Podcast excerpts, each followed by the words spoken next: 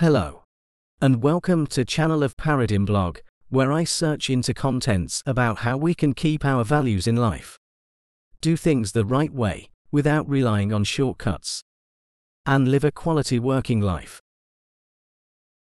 First file of contents deals with basics of leadership, and we are in its first chapter, entitled Towards a New Paradigm. This video deals with a basic question. What is leadership? In this note, I am going to define the concept of leadership a little more precisely. I take as a starting point the literature and the definitional model of Richard Daft, an internationally renowned author in the field.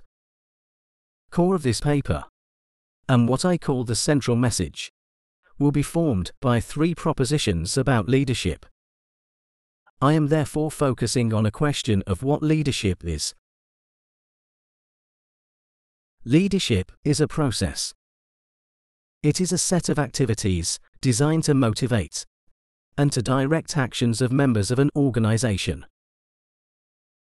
It is also a role or a function in an organization. As such, it falls under the broader umbrella of managerial roles, and describes one that focuses on implementation of plans set and a system of work. Leadership is also a relationship. It exists between people. And to help highlight characteristics of contemporary view of leadership, it is this last definition that I am considering. The first characteristic of leadership relationship is that it is multidirectional. We often think of leadership as something a leader does to a follower. Any relationship exists between two people and is shaped by the two people in a relationship. Leader influences actions and thinking of a follower, and a follower influences a leader. What exists between them, or between all members of an organization more broadly, from ideas, goals, and commitments, to shared experiences, insights, perspectives, values and beliefs, that motivates them to act and steers them in a common direction. Through both communication and action, members of an organization influence each other in a multidirectional and reciprocal way. Another characteristic of leadership is that it is an active relationship. As use of the word influence has already indicated, it is essential in leadership to stimulate activity. Not all or any activity, of course, but activity directed towards a common goal. An organization is, and I will probably repeat this multiple times, a group of people united in a common purpose and working towards a common goal.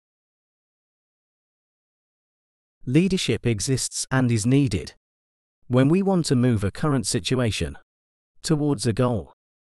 In other words, when we want to change the status quo in some respect. For example, a change could be the development and production of a new product in a company, or a launch of a new program in an educational institution. It can be about finding better ways of doing things to improve satisfaction of a customer, student, a patient, or other. It may also be a desire to improve working relationships, work culture, or climate. Each such desire, or goal, has a current status quo and a new targeted status, and therefore represents a change. Leadership is not about maintaining the status quo, but about making change happen. Third characteristic of leadership as a relationship is that it is non-coercive. When there is real and true leadership in an organization, it is a result of a shared purpose. Members of an organization are therefore bound together by a common point that carries meaning for all. It is not the leader who sets the purpose, but rather perceives it, finds it, and articulates it. The main success of a leader's work today is to involve or engage as many of organizations' potentials as possible in thinking and acting. This is only possible when it is clear to everyone in a team what the common purpose is, and therefore also the common direction of action and development. This is what will foster commitment, alignment, create conditions for trust and motivation, ownership of work, creativity, and more. In the best version, leadership is shared among the leader and the followers, with everyone fully engaged and accepting a higher level of personal responsibility. This is how Daft concludes a chapter in which he defines leadership. Leadership is about directing and motivating. The former means answering a what and how questions, the latter a why question. We all share leadership duty, and a leader is the driver of this leadership process. What this means will be clear in future writings